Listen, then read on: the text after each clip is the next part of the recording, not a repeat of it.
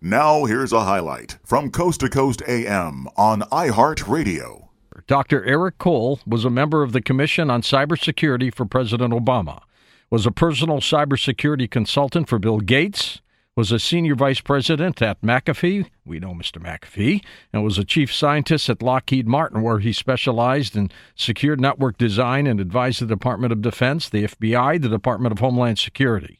Eric is the CEO of Secure Anchor Consulting and is the current director of research for the SANS Institute, which is, by the way, the oldest and largest cybersecurity training organization in the world. Dr. Eric Cole also served as the technical director for the CIA's Internet Program Team. So when he talks about online danger, he knows what he's talking about. Eric, welcome to the program. Thank you for having me and pleasure to be here. Looking forward to this. This was this is a scary book, Online Danger, Eric. It, it's one of those things where everybody uses technology, everyone's connected to the internet, and they just have no idea what the dangers are and the evils that lurk online. And the and the subtitle, of course, is also important: how to protect yourself and your loved ones from the evil side of the internet. That's scary too, isn't it? Exactly. It's funny because if you have children, as a parent, you would never do anything to deliberately hurt your children. But in many cases, giving your child a smartphone, letting them download apps, and not monitoring what they're doing, you are probably doing one of the most harmful and dangerous things you could as a parent. Okay, well, we're going to tell everybody tonight how to avoid some of these pitfalls, what they can do about it. The big question, too, Eric, tonight is how do we know what we're downloading? You know, we expect it to be, you know, user friendly and to be above board, but that's not necessarily the case, is it? No, and in, in a lot of cases, there's a lot of bad actors and we think we're surfing a website, we think we're opening up an email, we think we're communicating with a friend, and there's a lot of back channel communication, a lot of things happening that people are not aware of, and a lot of monitoring of your activity. I get a lot of emails from credit card companies, and some of the cards I own and they're asking for certain information. And I looked at it, Eric, and I say, no, this doesn't sound like the company would do this. Uh, and I would call them and I'd say, Did you just send out emails about this and that? And they went, No, no, do not open it up. Don't provide the information. These are scams. Exactly. And the, and the problem is these scams have always been around, but they've been fairly obvious. The problem in the last year is now you're getting legitimate looking emails. They know everything about you. They know where you're banking. They know where you shop. And they're going to send you these emails that seem legit. And here's the most terrifying part you make one mistake. You click on one link, you open one attachment, and that's all it takes for all your information to be compromised. Oh, my, they can grab it that fast? Wow. Yes. Yeah, one click is all it takes. Well, you know, and they've got the logos down perfectly now. They look the same. So, what do you recommend on things like that? With a lot of that stuff, the, the first thing is recognize you're a target because most people are in this fallacy that, oh, no one would come after me. I don't have enough money. I'm not that famous. The issue is you're just a number. They want to steal 10,000 identities and you're just one of 10,000. And then the second thing is use common sense. If you get an email like you did that just doesn't seem right, think before you click and think before you take action. Where are these people, these scammers? Where where are they? All over the world, but shouldn't it surprise you, the biggest area is Russia because it is just so easy for them to hack, and there's no laws, no regulations, no extradition treaties in place. So literally, it's one of the lowest risk, high payoff crimes.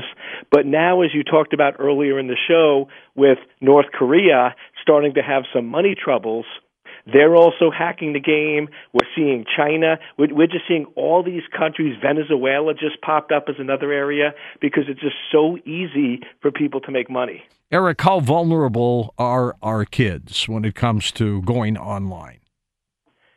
Extremely vulnerable. And the reason is our kids are very, very smart, but they're very naive. They think, oh, I'm using Snapchat. That deletes a picture after 30 seconds, I'm in good shape. The problem is what kids don't realize and parents don't realize there is no delete button on the internet. Once you take a picture, once you post an image, it's out there forever. And one of the scariest things is colleges are now using online profiles to determine whether a child should or should not get admitted to a college. Really? That's interesting. You know, I've told my uh, children uh, as they've grown up into adults now, I said, look, you got to be very careful what you post because your employer could be following or tracking you. And, you know, you, you don't want to say anything derogatory about anybody or a company because you never know, right? Exactly. And it's not just colleges. Companies are also doing what they call cyber background checks. Just like they check your regular background to see if you have a criminal record and financial issues, they're checking your cyber background, your social media accounts.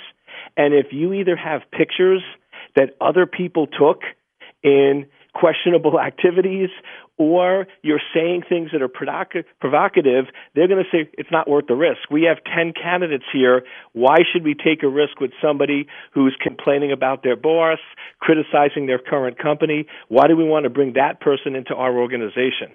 Now, is there a plus or minus to social networking, Eric? I mean, we have seen tragedies occur.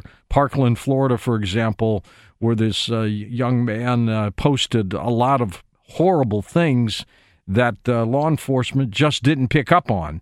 But with social networking, is it a plus or a minus? To me, right now, today, it's a minus because we don't know what's real and what's not. And people aren't really taking any of it seriously. Like you said, a lot of people are saying and doing things that are pretty impactful, but we're not necessarily using that information. And a lot of times, people with social media would say and do things they would never say to somebody's face because there's that separation component. So if we actually started using that social media, law enforcement started utilizing it more to track and identify individuals, it could start to have some benefit. But right now, today, there's just so much noise and so much activity. Did you have the uh, uh, the really fortunate time to work with John McAfee when you were at McAfee. We know him well. Uh, yeah, I, I, I was going to say, I'm, I'm sure you've had some conversations. I, I have met him a few times, and and he is definitely a brilliant brilliant man but uh as with a lot of brilliant people there's sometimes that fine line between sort of that brilliance and insanity he's he's quite the character. I started getting to know him when he came back from his problems in Belize, which uh, I'm glad he got out of, to be sure. We're with Eric Cole. His book is called Online Danger. So, how does the online world have an eye on us, Eric?